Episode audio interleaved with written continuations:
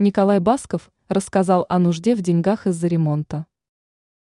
Многие представители сцены работают в праздничные дни. Исключением не стал певец Николай Басков. Он признался, что не собирается отдыхать в новогодние дни, а сосредоточен на работе. Он планирует выступить в Дубае.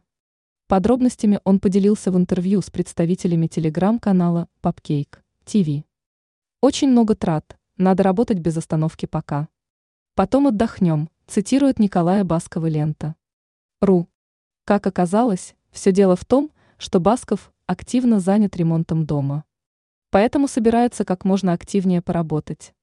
Кроме этого, представитель шоу-бизнеса рассказал немного про свой дом.